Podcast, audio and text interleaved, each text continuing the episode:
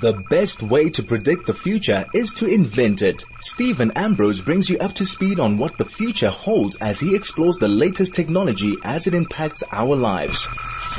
Well, good morning and welcome to Tech Talk Cafe. Well, Cafe, Tech Talk. I'm way ahead of myself. We're trying to get into the cafe as quickly as we possibly can. As you can understand, we haven't been out for so long. I think we're all going a little stir crazy. But anyway, back at the ranch, here we are, um, almost in June. Can you believe this?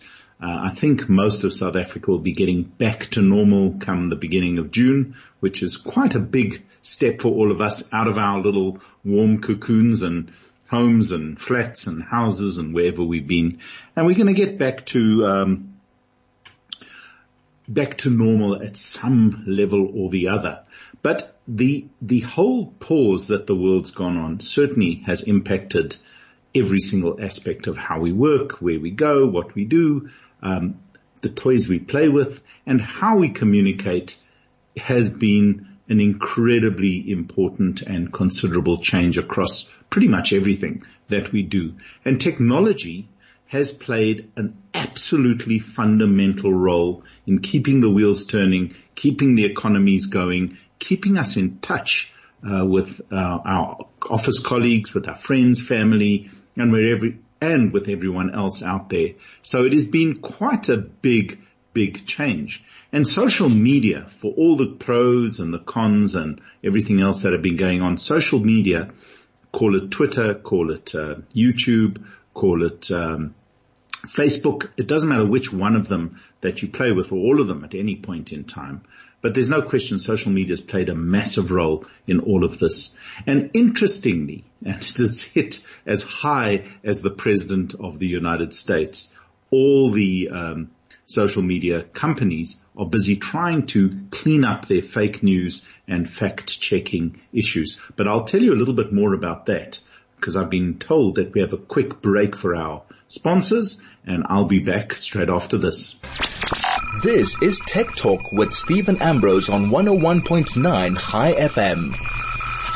Now let's get back to some tech and what's happening. Well, a, a, a, major issue is is brewing with social media in the United States, and mainly because um, President Donald Trump tweeted a couple of tweets in, in his usual somewhat uh, excitable manner, and Twitter in fact fact checked them. They appended, it was to do with the voting, they appended a little notification that people, that viewers or viewers, listeners, readers of the tweets should in fact go to a fact checking website and check out these facts. Well, President Trump was uh, certainly not happy with that, uh, despite the fact that that is an automatic process that happens to everybody who uses the Twitter platform. And he's now about to issue an executive order requesting uh, a, an inquiry into the social media companies and their ability to manage uh, facts and figures.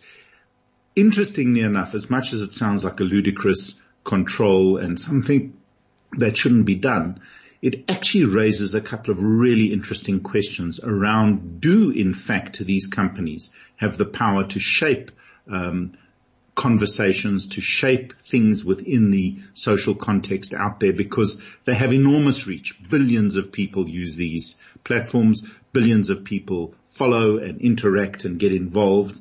And if there's in, is there, and if there is any bias or any form of manipulation going on, it's very important that we know about it and that it is totally transparent and that we are not misled or directed subtly in ways that perhaps are contrary to good public governance or to, to whatever.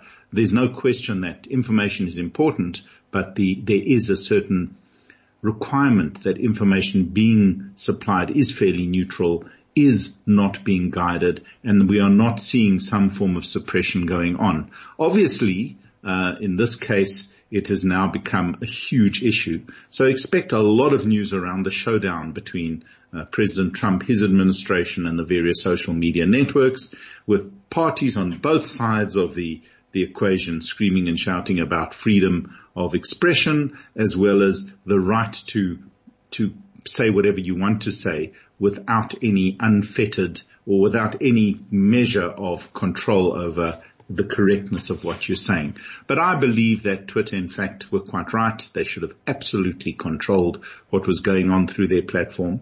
The danger for them is that this executive order, ultimately, if it's upheld, will make them much more responsible for the content that you post on their platform. They can no longer stand back and say, you know, they're simply supplying a platform and not actually supplying um, anything more to do that.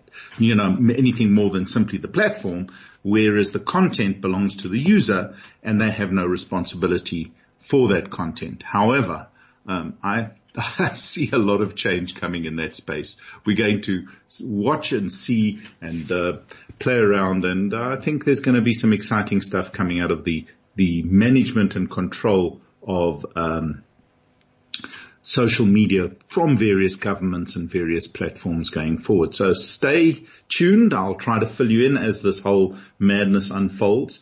But again, just a general rule on social media. Don't become a social media expert. Don't become a Facebook evangelist of any particular one side of an equation, especially if it's exactly what you want to hear or think you understand. So much stuff on the internet is simply nonsense. So much stuff is unsubstantiated uh, info, and stay aware that you can fact check things. You can understand what's going on. The good information is as, is in many ways as accessible as the bad information that floats around on social media. So don't just take whatever's sent to you as gospel, no matter who it comes from. So this was as high as the uh, president of the United States, and in fact, um, some of the things he was tweeting were not correct, uh, as unbelievably, but there we go. Now on a completely different note, as we know that we are going into level three of the lockdown from 1 June and the big announcements coming this afternoon. Well, this afternoon was going to be the launch of Huawei's P40 Pro within South Africa. They've already launched the P40 Lite, which looks like quite the, the hardware.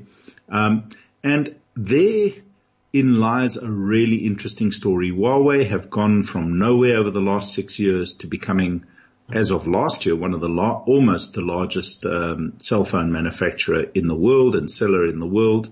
And then, unfortunately, or depending on your perspective, um, America imposed a ban on Huawei with regard to their um, their acquisition of American uh, technologies and they have definitely fallen foul of the entire um, trade war between America and China. Again, not getting into the politics of it, but the simple fact is that from being a high-flying cell phone brand, they've now been forced in many, many ways into becoming a bit of a Chinese-only um, brand as far as I can see. So the P40 Lite is out. The P40 Pro is coming out tomorrow. Um, hopefully I'll get one in my hands to play with, but all the initial reports is that this is a tour de force with regard to quality. It's a tour de force of technological excellence.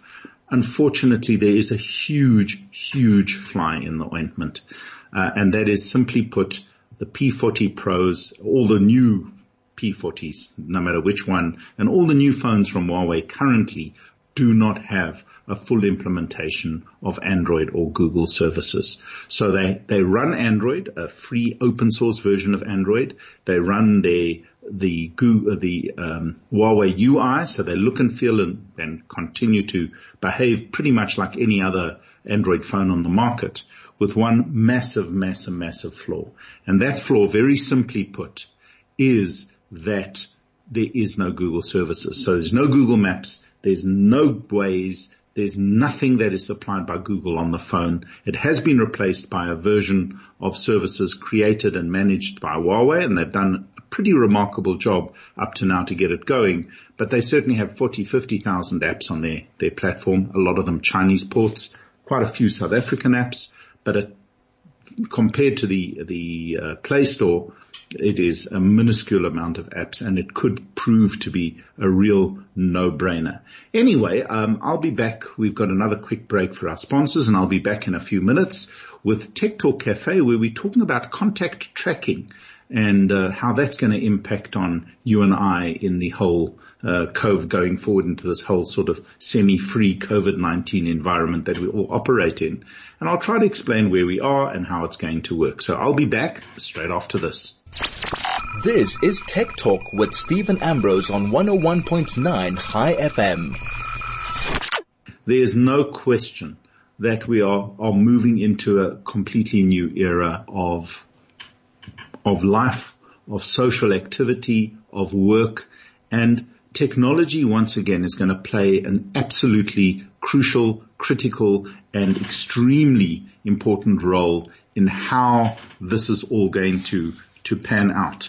There's no question that in order to save the economies globally, it's not only a South African problem. If you've been watching the news, local news in places like the Netherlands, the UK, America, all the same challenges with regard to unlocking the economy, getting people back to work, getting people back out of their lockdown homes, creating economic activity that can support and grow the various countries back into some sort of normalcy. Um, it has become a massive challenge. Our kids are going to school um, from next week, Monday.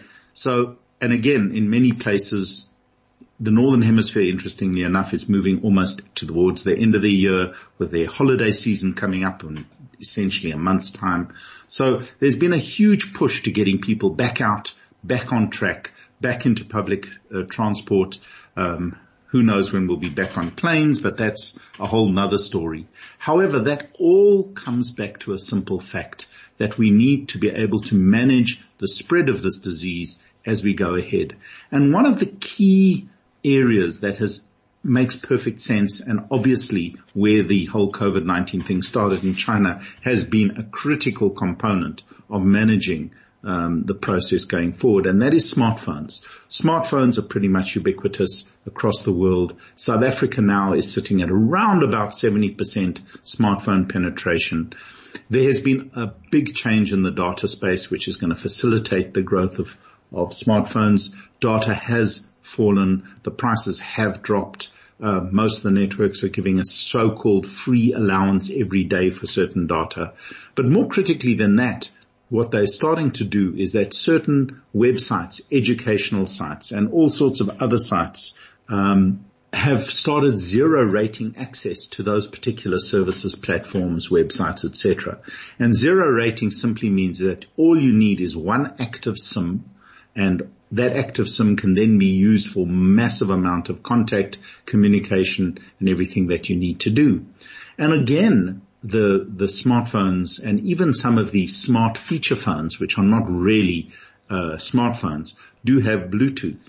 And a lot of global com- countries and companies and people are starting to look at contact tracking apps, um, which will allow will allow uh, the the authorities to be able to control hotspots, breakouts, and various um, issues around COVID-19 in a much more focused way. So instead of using the blunt-edged lockdown uh, scenario where we all just have to stay away from everything and stop our lives until the pandemic passes, what they're going to be doing is using tracking apps based on smart devices and some not so smart devices, but smartphone the smartphone will become the scalpel that will allow the, the, authorities to be able to control outbreak and contact.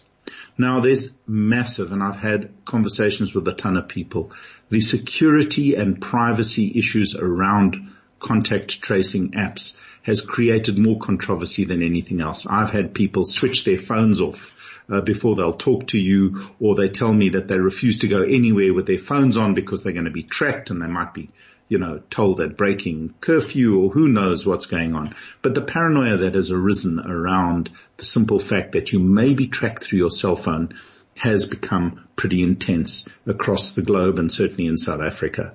And here are the very simple facts. The first fact is that your mobile phone, when it's connected to a mobile network, is sending its location data and its approximate positioning all the time for lots of good reasons. One, you need you need to be able, the network needs to be able to know where you are so that it can give you the best service. And as you move around and from one tower to another tower, you tend to find that your location is recorded and tracked from that point of view.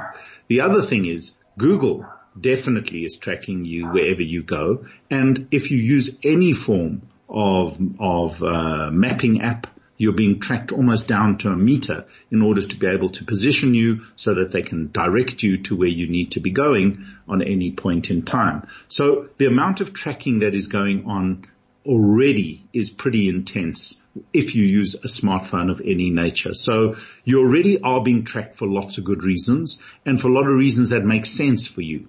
I mean, who, who can navigate around the world, around the, the country without using some form of, uh, you know, driving app or tracking app or map app?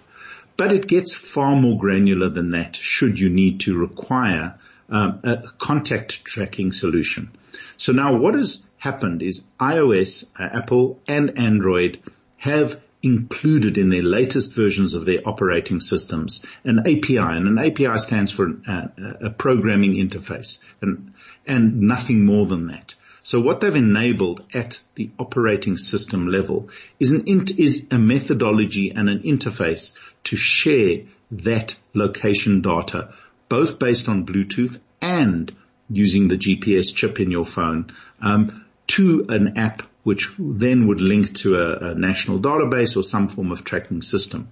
The main and the most likely proposed tracking app system that you're going to see coming out in the nearish future, and I have no question that certainly we're going to see it in South Africa, and if international travel resumes, you are going to be required on landing after massive screening and delays give yourself lots of time. Travel's about to become a major problem for anyone going anywhere.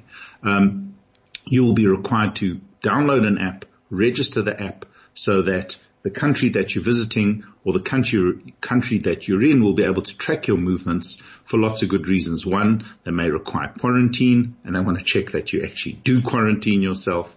But all of this intrusive stuff is going to become much more prevalent. But the most common app that we'll probably see in the country very shortly is one that works on Bluetooth. And how that works is very, very simple. Bluetooth is a near field solution. So in other words, most people's Bluetooth does not work beyond 10 meters, maximum 15 meters of where they are. And we've all had that problem. You leave your phone, you're wearing Bluetooth headphones, you wander into the next room and the sound breaks up. That's Bluetooth. It's short range, but it is a radio signal and it is 99% always on. So, um, it's always out there looking for other Bluetooth phones and Bluetooth pieces of equipment and trying to connect should it so require. Well, what this API does enable, it enables Bluetooth phones to connect with each other using total rubbish. In other words, they're not sending your information or any information that is particularly relevant to you. However, they do identify themselves to each other. And should you come into contact with someone using your smartphone, you both have smartphones, and the two communicate via Bluetooth and you spend up to about 15 minutes in the presence of that person, um, that information will be recorded on both people's phones via this API through to a to a database somewhere.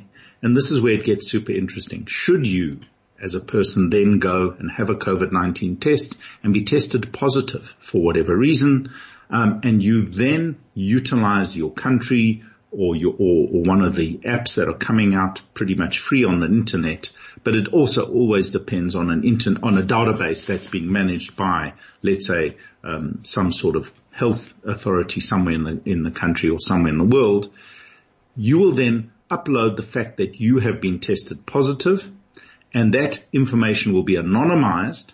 It, no, none of your personal information will be shared, but what it will do is that for the last, for the, the, the recent past, um, as well as going forward, should you come in contact with anybody else for a, um, for a reasonable amount of time, and they're talking around about 15 minutes, if you're in the presence of someone for around about 15 minutes, that person will be notified that they have come into contact with someone who has um, been tested positive for COVID-19 and they should then self quarantine and should they experience any symptoms they should go and have a test done to ensure, to see what their status is. And in that way, they are protecting a level of privacy amongst us that is very important. In other words, at no time will anyone be informed who it was that, I mean, by deduction, you could probably figure it out at some level. But if essentially, if you're on public transport, um, you don't know the people with you, with, with whom you, you are, um, it certainly can help with track and trace. It can certainly help to get the information to you as quickly as possible because the biggest challenge around COVID is that you can be totally asymptomatic and not even know that you have been infected and spread the virus without any warning whatsoever. And this app theoretically within a very short time of that person who has been tested positive being uh, either voluntarily puts the information on the database or as the test goes up, it goes onto a national database. They can then control the spread by tracking the people and notifying people, guess what? You were in contact. Please contact us and we'll do a test. So there obviously are security concerns in this. Obviously nobody wants to know that they're being tracked and traced. But I think the responsible thing going forward, should these apps come out, which I have no doubt will do in a very short while, is that we have to, in, in, in the need or the nature of what is going on with the whole pandemic spread globally and locally, I think we're all going to have to download them. We're going to have to participate, whether it's voluntary, as has been proposed in the United States and in many places around the world. Your participation is voluntary, not mandatory. I believe that it's going to be in all our best interests to participate with these various uh, tracking apps. The fact that they've built them into the underlying operating system of Android and iOS will make them available to probably 90% of the people with smartphones out there. And they only need to get to around about 60%. The, the stats show that if they can get 60% of people, um, in a population using these apps and tracking and allowing full track and trace, allowing the self quarantine, they'll bring the R naught uh, factor, which is the infectious factor, down well below down below one, and the pandemic itself will then quietly extinguish itself because everybody will be spreading less uh, than one person at a time. And on that basis, the pandemic will go down considerably. So technology has an incredible ability to bring everything together in, in, in a really quick, clever and painless way. The, the lack of um, security, well, I think the security aspect will be well handled, but the privacy aspect is going to be something that you and I and the rest of the world will debate considerably going forward. But the key to most of the new technologies is that they're going to use anonymized information. They're not going to share, you're not going to get a, a, a message from uh, your cousin saying, Hey, we were in contact. Um, Steve, you now need to go into quarantine because I've been tested positive. It'll be a much more anonymous version of that. You'll just be notified that someone that you were in contact with recently, they may even include as, you know, as of yesterday at 1205, which will definitely give you an idea of where you were.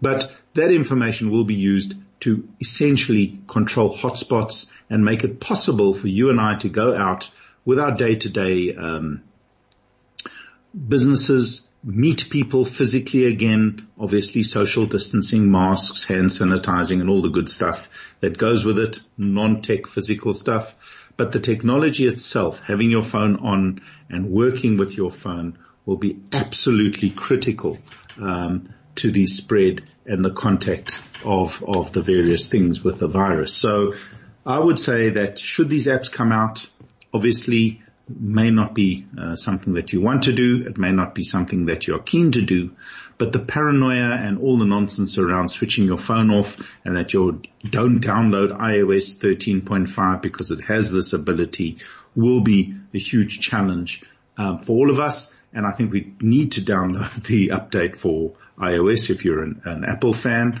You might not even notice the API being installed via the the Google Play Store coming in the next short while because that's how they do it. They simply update the um, the Google underlying system, and it doesn't matter which version of the of the operating system you're on. the Google Play uh, subsystem or the, the, the subsystem that allows maps and everything else to work, as I was talking about with the Huawei setup, will simply update your device to enable the ability for this Bluetooth tracking and the various types of COVID um, apps and everything is definitely going to become part and parcel of what you do. So don't worry about switching your phone off. It's, I don't think anyone's in at this stage is going to be chasing you to find out where you're going, but uh, it is a little bit of a slippery slope. And I think that the various bodies out there are doing their damnedest to ensure that this information won't be used for any other purpose other than the purpose that it's created for,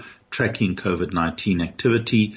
But as we move out and as we start a more normal life, we're going to have to accept that certain constraints on our on our world are coming and those technical constraints are definitely going to make it very interesting because people will know yours or people will be watching where you go, what you do, who you meet and um, it's going to be quite a different way of looking at things. The smartphone will actually become even more important rather than just a, a YouTube watching, game playing, tweeting and Facebooking machine that it has been up to now. And on that note, um, let's have a quick break for our sponsors. I'll be back and I'm talking about how to fix your Wi-Fi in the home. It's a huge challenge um, at the moment we really, really, really, all, all of us are working from home and I watch TV and I speak to colleagues and people around for work and the Wi-Fi is often terrible. People break up. You can't hear them and they're all on fiber and they start moaning. So we'll, I'll give you some hints and tips, review some new gear that I'm trying and uh, let you know how to fix your Wi-Fi straight after this. This is Tech Talk with Steven Ambrose on 101.9 Chai FM. Well, welcome back. And um, just again, tell you this COVID-19 seems to be eating our our our uh, minds quietly. There's just so much around it, but I suppose there's just so much change happening. But Bennett's, funny enough, something that everyone with a baby has ever used, famous cream for their little backsides. But anyway, Bennett's Family Care hand sanitizer has been formulated according to the World Health Organization standards for sanitizers. They use an 80% alcohol sanitizer, which is ideal for use when water and soap are not readily available. It's got glycerine to help your skin feel smooth and soft and is also a surface disinfectant. So Bennett's hand sanitizer is available from leading retailers in all sorts of different sizes. Trade inquiries are welcome. So if you're looking for hand sanitizer that you can trust, use Bennett's. Anyway, back to uh, tech talk and gadgets and gizmos. Now, Wi-Fi is about to get a massive update this year. Um, you're going to start seeing this rolling out all over the show and they're going to be using interesting new terminology, which I actually think has cleaned things up a lot. You're going to hear a lot about Wi-Fi 2, 3, 4, 5 and 6 no longer using crazy acronyms 802.1n or 802NAC or all sorts of other stuff that geeks absolutely love to rattle off. But the simple, the simple new um, Wi-Fi naming convention will be pretty much prevalent across everything. And what, here's what you need to look out for. 99% of us currently, if you bought your router in the last two, three years, are using Wi-Fi 5, which is AC or N or or a version of, of Wi-Fi that's been around for quite a while, for many years in fact. And right now, Wi-Fi 5 is actually pretty good in a normal implementation. So if you've got a decent router and you're pretty close to that decent router and there aren't too many of you on the Wi-Fi network within your home or your business, Wi-Fi 5 um, has been is pretty effective. It's the old AC, um, it's the old N, and it, it worked on two different frequencies, 2.4 and 5 gig, and for the most part, it was pretty good at, at pretty much everything you needed with regard to Wi-Fi. It worked well with your laptops, it worked well with your uh, smartphones, it was pretty good with TVs for streaming but it had a couple of major flaws. One, the technology by today's standards is pretty old. Wi-Fi 5 was ratified probably five, six years ago and a lot has changed in the, in the Wi-Fi space, mostly because of, of uh, mobile. Mobile has moved from 3G to 4G to 5G um, in the space of the last couple of years. And that is the same time as Wi-Fi actually hasn't changed. And who over the past few years hasn't experienced the hassle? You've got a Wi-Fi connection, you logged on and yet the signal's terrible. The speeds are incredibly so slow, your YouTube videos buffer and people start complaining, but I've just put in a brand new 100 meg fiber line and yet I still can't watch a YouTube video. I still can't watch Netflix streaming smoothly to any device. And the main reason was because of the nature and structure of Wi-Fi 5. One, it wasn't great um, at long range. It wasn't good at multiple demands. It also was subject to a lot of interference. I'm not going to go into all the technical reasons of what was going on. It also had a rather clunky way of logging on and connecting. There was all these things where you had to push buttons and put in codes and were, it was just a little bit of a, a difficult situation. And certainly in the work environment, you often found that if you were trying to use it for critical things like video conferencing, you, you struggled a little with the various elements of it. Now Wi-Fi 6 is, it has just been launched and it's going to, um, pretty much fix all of that. It uses multiple MIMO, which is multiple antennas. So you're going to see much more routers with lots of antennas, not just one or two little sticks sticking up. Four to eight of them uh, are possible. I'm, pr- I'm busy trying a brand new ASUS Wi-Fi 6 router right now, and um, that has four massive antenna poking up through the box. And the main benefit of this is that Wi-Fi 6 now is based pretty much on cellular technology. So what it allows the router to do is apart from massive improvements in, in actual overall speeds up to four gig, which is pretty academic for most of us. However, it actually makes a difference if you're busy on an internal network transferring data. But the next benefit of Wi-Fi 6 and the most important benefit of Wi-Fi 6 is that it can actually multitask. Wi-Fi 5 had one real problem what it could do was send a signal to one device. It then would have to pause that device and send a signal to another device. Now that could happen pretty quickly. Um, and obviously the better routers had big processors and, and powerful radios, so you could hardly notice when that was happening. Whereas some cheap routers, and this is something else I'll recommend right now, um, the cheap routers that came with your, your fiber installation or the one that you had lying around had a very poor processor, had low memory, and because of that, the, the basically the computer in your router was really, really weak and old, every time it had to deal with more than one or two or three Wi-Fi connections, um, it would struggle because it would have to time slice between all of them and send the signals sequentially. So the one would pause while it was being uh, attached to the next.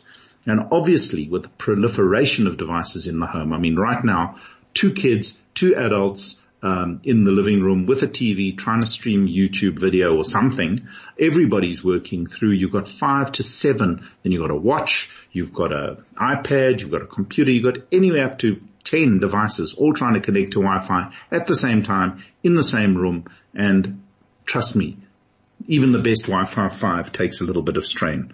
Well, Wi-Fi 6 will not have that limitation. We're going to see a massive improvement in how Wi-Fi works. It can multitask and actually connect to many, many more um, devices at the same time and send information or signals to all of those devices at the same time simultaneously as long as you long as they, as long as the device itself has Wi-Fi 6.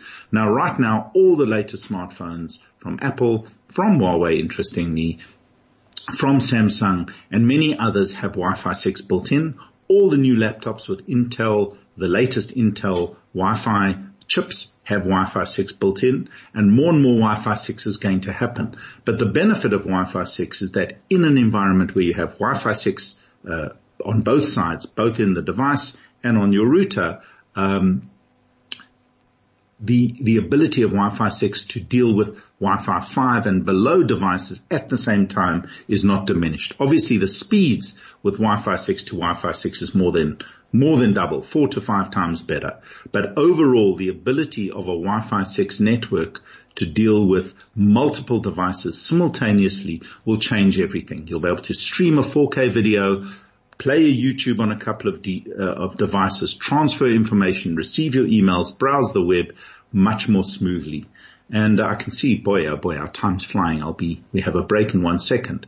But I've been working with two devices recently, two um, ASUS devices, um, an AC88, uh, AX88 and AX58 uh, routers with a Wi-Fi mesh network um, in my my lounge, and I've been streaming 4K video to two TVs at the same time using wireless. Now neither of those TVs are Wi-Fi 6 enabled, but I have been testing the speeds using an iPhone 5, um, an Android uh, Samsung S20 device, and the speeds are four, 500 megabits per second easily on Wi-Fi was achieved while all this other stuff's going on.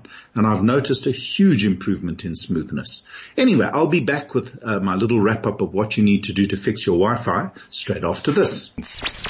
This is Tech Talk with Steven Ambrose on 101.9 Chai FM. Well, welcome back. And just, I have a great app that I think everyone should download, use and, and uh, have on their phones, which I'll talk about in four minutes. Uh, but right now, I just want to do a quick wrap up on Wi-Fi. I think I got a little lost in the difference between Wi-Fi 5 and Wi-Fi 6. But I've had the benefit of working with a brand new uh, ASUS router, the RT-AX58U, which is um, not in, inexpensive, and I think this is an important thing. It's around about four and a half, five thousand rand for a router. A lot of people have said to me, "Are you crazy? I'm not going to spend that on a router." But think about it: you put yourself, you buy yourself a hundred meg fiber line, you connect it up to a cheap sub thousand rand router with basically only one little pokey antenna coming out of it, which is definitely Wi-Fi 4.5, not even Wi-Fi 6, um, and um, you're going to struggle with your Wi-Fi. So let me just quickly read a, a, a little live read and then I'll be back with um, what we need to do about fixing your Wi-Fi and mesh networking in one sentence. But um, you have to stop what you're doing and listen to this tire deal. Buy four tires of any size and get wheel alignment free. Buy only two tires, a 195, 15 or bigger and get free alignment. And did you know that uh, they still, this is Motor Mags and tires next door to McDonald's in Louis Botha Avenue. I just must say that because they asked, they asked that uh, you'd know that they sell batteries. Well, they do. Mike Levy, who I've actually dealt with funnily enough, has been in the business, tire business for 50 years and he is the boss that does it himself. He's actually there all the time. So if you're looking for a good deal on tires, wheel alignment, batteries, you name it, pop into Motor Mags and Tire right next door to McDonald's on Louis Botha Avenue and uh, they're open every day except Shabbos. So go for it. Their number is 011-440-9540. So back to Wi-Fi quickly because I think this is a topic that a lot of people are interested in.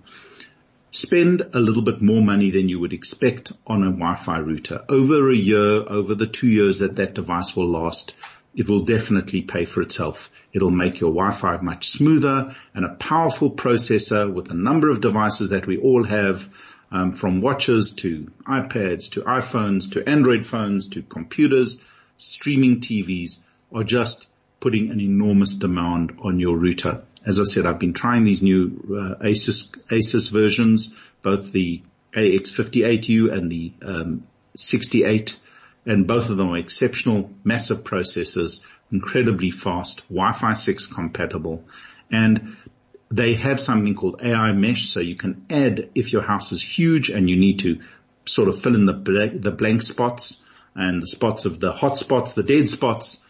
Um, these are excellent for that. And in any event, I will actually do a little bit of a feature in the next week or so on mesh Wi-Fi routers because that's a new, another new technology that people know about.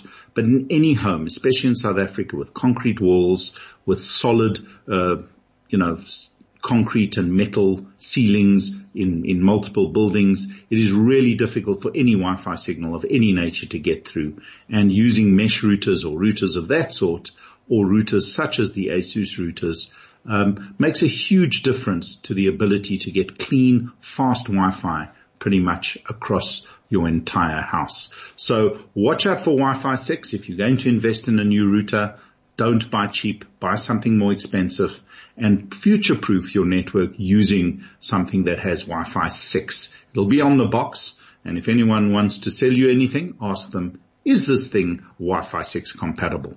So I'll definitely um, update this topic uh, in the nearest future. But what I want to talk about is something that Vodacom has done with a company called What Three Words. Now, What Three Words, you can look it up online. It's What Three, the number, words, um, has taken a methodology of locating people within three meter, three, within a three, three meter box anywhere in the world.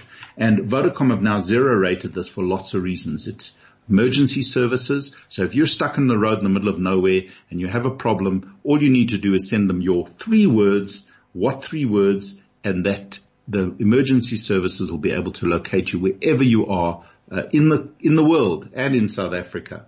And Vodacom have made it free. So whether you uh, they have a website, you can log on to it. So go to what3words.com and you can see exactly where you are down to three meters and you'll be able to get that even if you have no data. It's a brilliant thing to have. Save the link on your, your phone. You can tell emergency services or friends and family wherever you are, you plug it in and it'll take you straight to you using GPS, um, and all for free. So well done Vodacom. They've done some really good stuff in that space and uh, it's a well worth, it's an app well worth having. It's a system well worth knowing. So don't forget it. It's what the number three words and uh, you you can find yourself anywhere in the world as simple as telling them three words. They're random and they're amazing.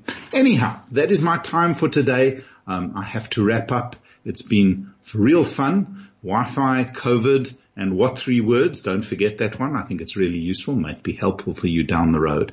This is Steven Ambrose for Chai FM right here, right now, and I'll be back next week with some more wonderful news about tech and everything else. Thanks so much for, for listening and I'll be back soon.